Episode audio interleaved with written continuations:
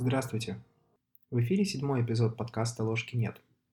И начиная с этого эпизода, я бы хотел записать небольшой цикл рассказов о таком незаслуженно забытом, на мой взгляд, мифе, мифе, который нам, в принципе, знаком, про который мы слышали, но почему-то не выделяем его так же сильно, как и другие мифы, например, как греческие мифы. Речь идет о мифе о Граале. Вообще, на мой взгляд, миф о Граале, наверное, является ключевым для западной культуры и западного человека. Если мы посмотрим на греческие, например, мифы, или египетские мифы, или шумерские мифы, да, мы можем заметить, что те сюжеты, которые в них встречаются, в целом для нас понятны. И как мы видели из предыдущих эпизодов, и сюжет, например, о Фейтоне, и сюжет о Бекаре, и сюжет о раненом целителе, они... Все эти сюжеты достаточно актуальны и сейчас. Но в них отсутствует один очень важный компонент – это христианский компонент. Можно по-разному относиться к христианству. Можно любить, можно не любить, можно игнорировать, но нельзя отрицать тот факт, что наша культура, наша жизнь, наша история, они пропитаны духом христианства. Мы это видим абсолютно везде, начиная от великих произведений искусства, произведений литературы, архитектуры и заканчивая даже какими-то паттернами поведения в обычной жизни, моралью, философией, этикой, которые мы исповедуем. Опять же, я не хочу заострять внимание на том, хорошо это или плохо, это можно просто принять как факт. И мифы, которые создавались до эпохи господства христианства, они вот эту парадигму никоим образом не отражают. Но при этом все те достижения, которые мы имеем сейчас, наука, технология, искусство, литература, все эти достижения появились в христианский период. И поэтому нужно учитывать это влияние, две тысячи лет просто так пройти не могли. Конечно, можно было бы рассмотреть какой-то чисто христианский миф, и таких мифов в целом достаточно много. Есть жития святых, есть о географии известных святых. Но и в этом случае будет некий отрицательный момент, ведь наша культура, хоть и пропитана духом христианства, тем не менее не является чисто христианской. Например, отец Александр Мей в своем многотомнике «История религии» очень хорошо подметил, и это мнение особенно ценно, потому что это мнение христианского священника, что он подметил, что мы еще не христиане, и христианами, дай бог, мы будем когда-нибудь в будущем, что мы еще не доросли до такого высокого статуса. Он много дискутирует на тему влияния язычества на мировоззрение человека, и в частности современного человека. Но суть этого тезиса в том, что то мировоззрение, которое было у человека до эпохи господства христианства, оно никуда не делось. Более того, отголоски этого мировоззрения заметить очень легко, как в деревнях, особенно если мы берем глубинку, например, нашей страны, так и в обычной даже повседневной городской жизни, когда речь идет, например, о суевериях, поверьях, о каких-то приметах и прочем. Все это, несомненно, отголоски чего-то, что развива... либо развивалось параллельно с христианством, либо существовало даже до. И вот здесь и проявляется особый дух мифа о Граале. Потому что, несмотря на кажущуюся христианскую приправку, кажущуюся христианскую суть, на самом деле этот миф нельзя отнести чисто к христианским. На мой взгляд, это некий микс между языческими сказаниями, между героическим эпосом, характерным для более ранних мифологий, и с некоторым флером, некоторым налетом христианства, который, несомненно, был добавлен. Все-таки этот роман изначально, первые версии появились в районе двенадцатого века, то есть уже, можно сказать, двенадцать веков христианства так или иначе были пройдены. Поэтому я бы обратил особое внимание именно на различные мотивы, которые встречаются в этом произведении, и попробовал бы выделить, что христианское, что языческое, как они сплетаются воедино, и насколько интересной из-за этого получается сюжет, насколько интересны возникающие повороты сюжета, и насколько хорошо это ложится на психологию современного западного человека, потому что не христианством единым жив западный человек. И этот миф дает эту возможность почувствовать.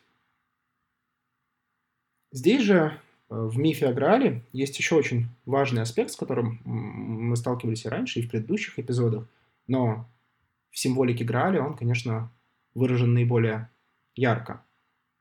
Это различие между такими понятиями, как знак и символ. Это э, крайне важно для понимания этого мифа. Под знаком обычно мы подразумеваем какое-то обозначение какой-то идеи или какой-то концепции. Например, там, дорожный знак. То есть есть некая идея, например, запрет проезда в определенное место. Ставится соответствующий знак. В целом знак может быть абсолютно любым. Это может быть там, крестик, кружочек, квадратик, э, женщина, мужчина, единорог.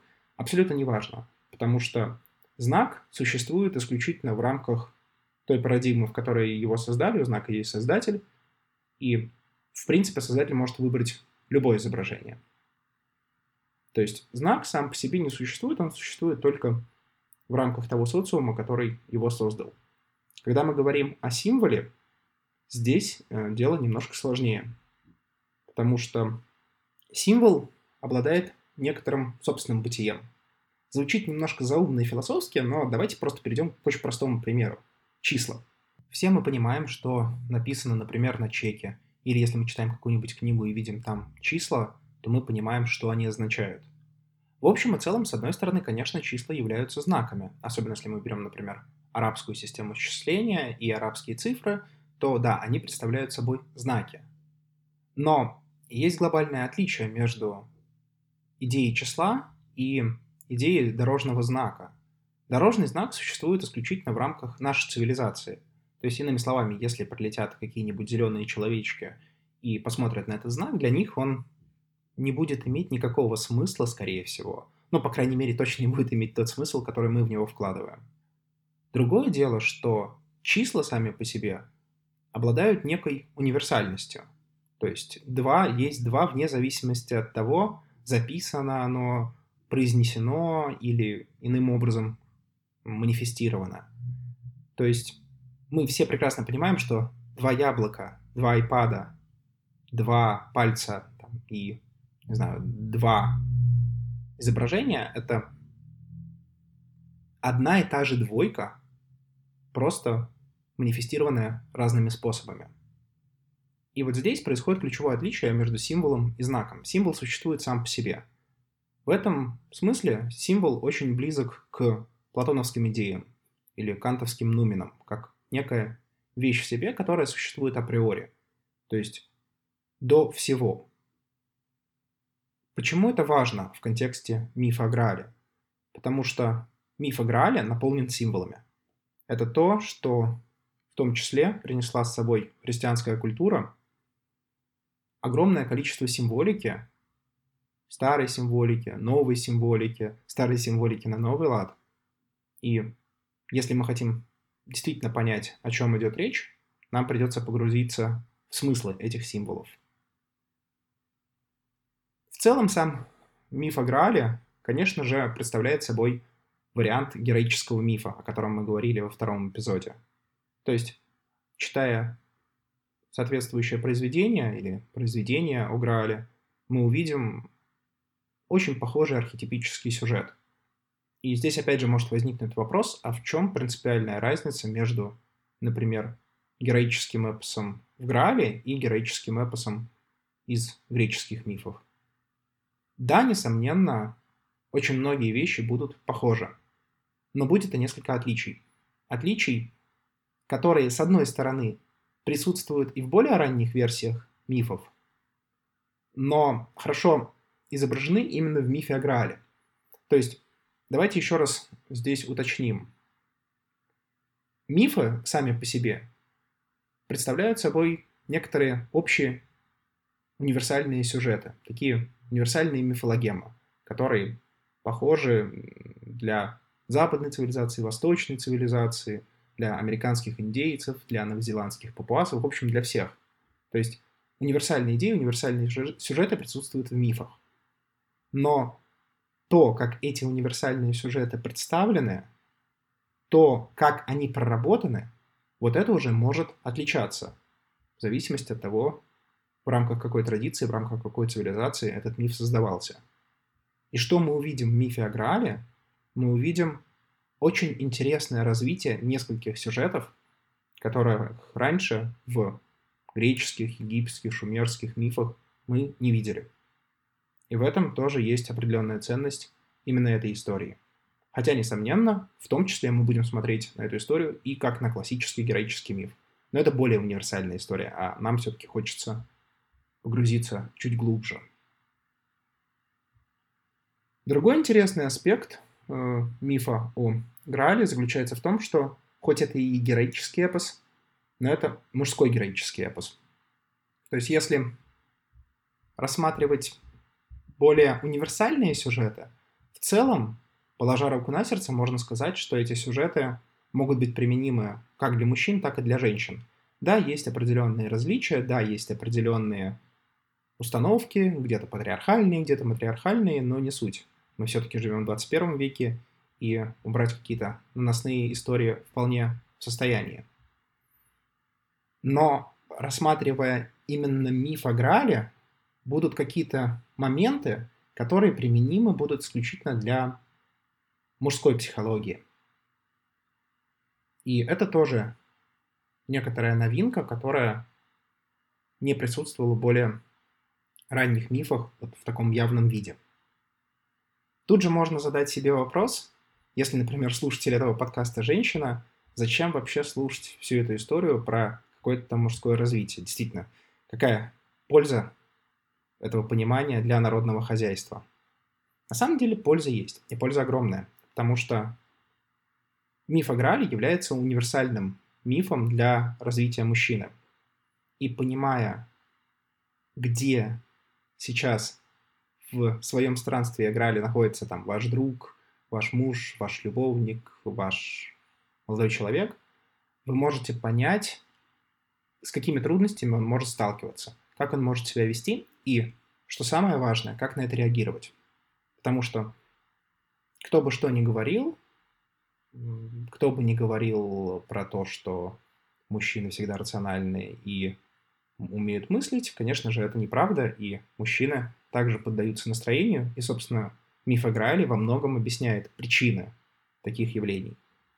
Поэтому я бы сказал, что этот миф в целом будет интересен и мужчинам, и женщинам, просто, скажем так, прикладной аспект этого интереса будет разный. Если для мужчины это, собственно, его путь и этапы его большого пути, то для женщины это возможность проникнуть в то, как мыслит соответствующий человек. Здесь же хочу сразу сделать анонс, что после цикла о Граале мы попробуем взяться за похожий миф, но уже для женского пути, и это миф об Амуре и Психее. Вообще, я не просто так сейчас упомянул женскую составляющую, потому что ключевой символ вообще всей этой легенды, символ Грааля, представляет собой очевидную отсылку к феминности. Здесь нельзя не упомянуть старины Фрейда, который достаточно четко указал на то, что символика чаши или сосуда всегда соотносится с женской составляющей. И на это указывает не только эта отсылка, но и даже тот факт, что очень часто в мифе Грааль появляется вместе с копьем, с копьем у Лонгина, которым, по преданию, был убит Иисус Христос. Но нам интересно здесь другое. Копье, как длинный продолговатый предмет, очевидно, соответствует мужскому началу. То есть уже здесь мы видим противопоставление между женским и мужским началом, которое постоянно присутствует в мифе. Сама по себе символика чаши, она не уникальна только для этого мифа, она присутствует во множестве других историй. Например, в ирландской мифологии мы встречаемся с понятием котла Дагды. Дагда — это древнеирландский то ли бог, то ли высший ситхи. У него был волшебный котел, из которого можно было доставать всякие ништяки в плане еды. Часто и в сказках мы встречаем тоже такие волшебные, замечательные котлы, которые могут накормить энное количество людей, причем тем, что именно они хотят. Из греческой мифологии можно также вспомнить знаменитый рог изобилия Гадеса. И здесь, кстати, вот тоже есть очень интересная аналогия, очень интересная отсылка, что совершенно не обязательно, чтобы этими волшебными предметами владели только женские персонажи. Да, конечно, плодородие, изобилие, все это у нас ассоциируется по большей части с архетипом Великой Матери, с архетипом богини, но и вот в ирландской мифологии, в греческой мифологии мы видим, что это может быть и мужской персонаж. Значит, суть должна быть немножко в другом. Что сходного у этих персонажей? На самом деле есть одно неочевидное сходство. Все эти персонажи обычно представляют собой либо владетелей, либо правителей подземного мира или другого мира. То есть не мира живых, не мира богов, а именно подземного мира. И это наиболее очевидно, конечно, в случае Гадеса. То есть это дает нам понимание, откуда вообще все эти ништяки берутся. Они берутся не из ниоткуда, а они берутся из подземного мира. В общем, из этих историй мы можем сделать вывод о том, что одна из граней Грааля связана с понятием рога изобилия, с понятием плодородия, с понятиями волшебных котлов, то есть с, в целом с символикой чего-то плодородного, связанного с женской составляющей. Вообще женская составляющая, она является, на мой взгляд, краеугольным камнем всего мифа о Граале, потому что мы очень много будем встречать персонажей женского пола, но что интересно, что часто эти персонажи выполняют совершенно разные функции. И иногда создается впечатление того, что каждый из этих персонажей выполняет какую-то свою роль, но при этом не является полноценной личностью. То есть, когда мы, например, читаем современные какие-то произведения, часто мы видим героев, героинь, у которых есть там свои плюсы, свои минусы, но они представляют собой полноценных личностей. В «Легенде о Граале» мы будем у некоторых персонажей видеть только какую-то одну составляющую, а другие будут отсутствовать как класс. И здесь можно выдвинуть интересную гипотезу о том, что автор попытался передать тем самым разные аспекты феминности в мужской психологии. И вот на этих аспектах давайте остановимся немножко подробнее. Нам это абсолютно необходимо для того, чтобы понять, какую вообще функцию будут выполнять те или иные женские персонажи, собственно, в романе о Граале. Есть разные классификации типа взаимоотношений между мужчиной и женщиной. Я упомяну две из них, и первая принадлежит Юнгу. Он предложил следующее деление. Он использовал четырех мифологических персонажей, женских персонажей, для того, чтобы описать разные стадии отношений. Ева, Елена, Мария и София. Давайте кратко пройдемся по каждому из них. Под Евой подразумевается, естественно, праматерь всего человечества, жена Адама. И этот аспект лучше всего описывается тремя немецкими словами: Kinder, Kirche, Küche. Дети, церковь и кухня. Это обслуживающий аспект. То есть в данном случае мужчина рассматривает женщину исключительно как обслуживающий персонаж, который должен следить за детьми, кормить и всяческим образом решать бытовые проблемы. Вторая стадия соответствует Елене, и имеется в виду Елена Прекрасная из мифа о Троянской войне. И основной аспект этой стадии связан с эротизмом, и эротизмом не в повседневном таком понимании, а в более высоком. Третья стадия соответствует Марии, и под Марией подразумевается Богоматерь, но лучше понять эту логику можно с помощью понятия «культ прекрасной дамы», который возник в Средневековье и который активно исповедовали куртуазные рыцари. Фактически, поклоняясь какой-то конкретной женщине, они поклонялись не самой этой женщине, а идеалу красоты и непорочности, который для них символизировала какая-то конкретная женщина.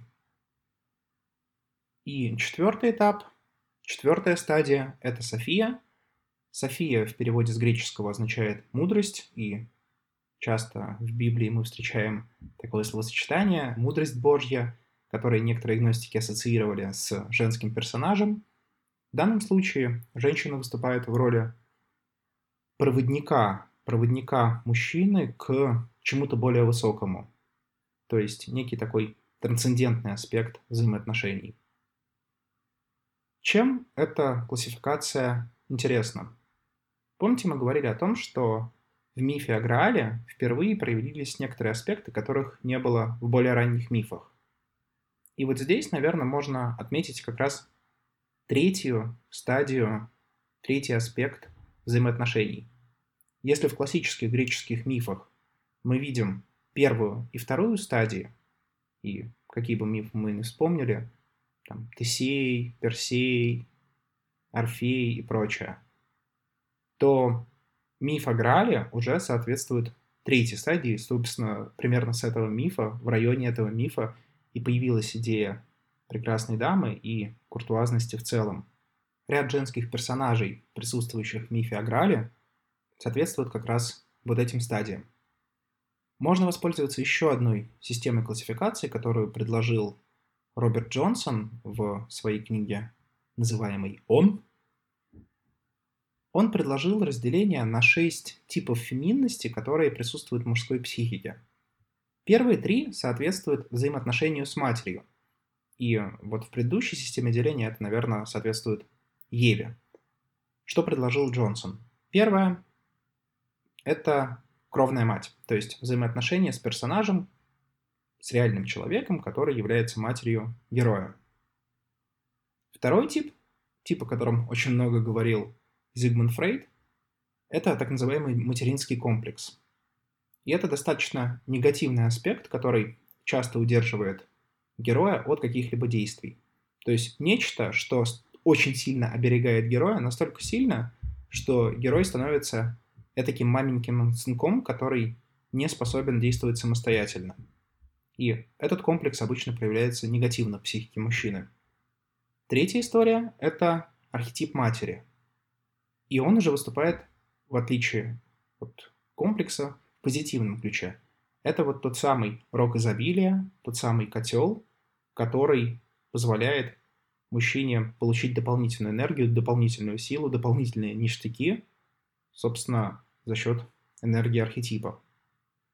Четвертый тип взаимоотношений по Джонсону — это взаимоотношения прекрасной да... с прекрасной дамой. Собственно, это соответствует стадии номер три у Юнга. Пятый тип соответствует реальной подруге и реальной жене, то есть реальному персонажу и взаимоотношениям с ними. Ну а шестой тип соответствует Софии, и здесь достаточно четкая аналогия с четвертой стадией по Юнгу. Чем интересна подобная классификация? Тем, что она дает неплохой инсайт на то, почему иногда отношения с реальными людьми начинают очень сильно запутываться и создают этакий клубок взаимоотношений. Джонсон утверждает, что мужчины часто путают внутри себя отношения вот между этими шестью разными типами феминности. То есть, например, они относятся к своей подруге как к прекрасной даме, или как к Софии, или как к матери, вместо того, чтобы относиться к ней как к реальному человеку.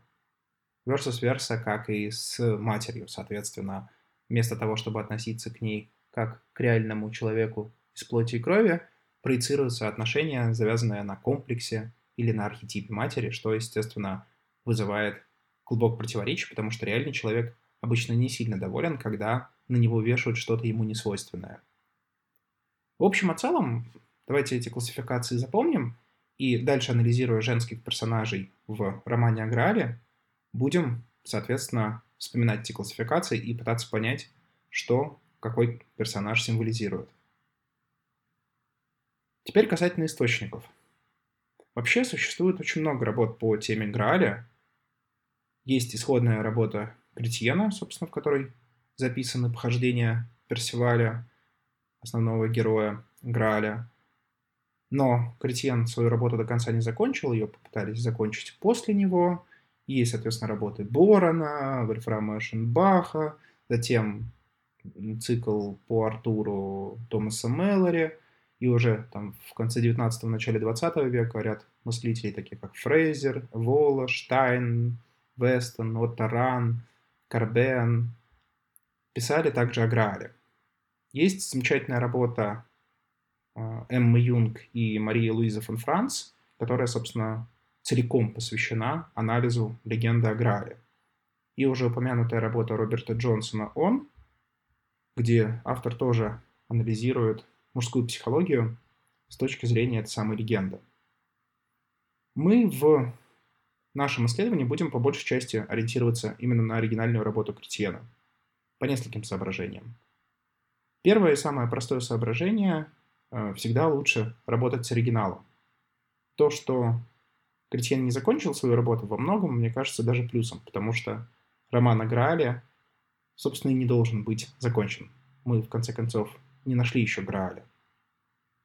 С другой стороны, те, кто дописывают этот роман, они вполне легко могут потерять основную идею или музу, которая помогала Кретьену писать его работу. Поэтому смотреть на вторичные источники нужно уже с большей опаской.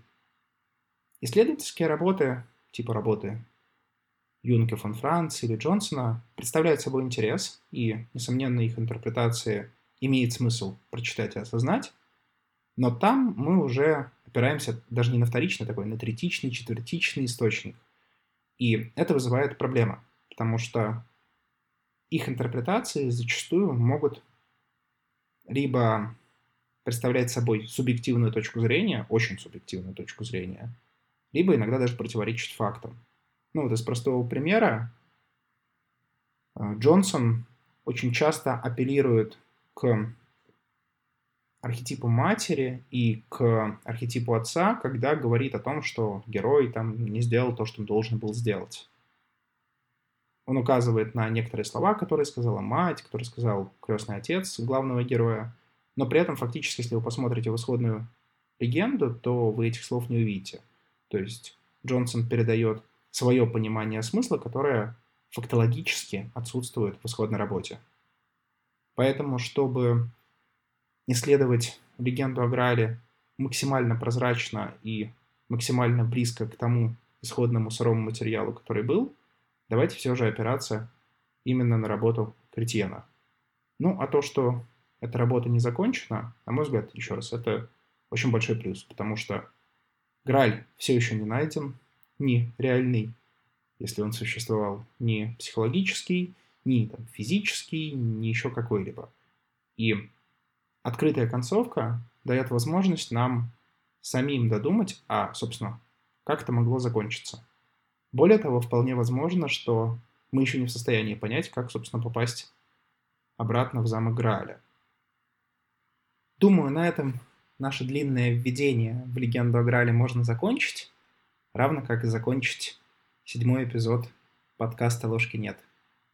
Спасибо за внимание и до новых встреч!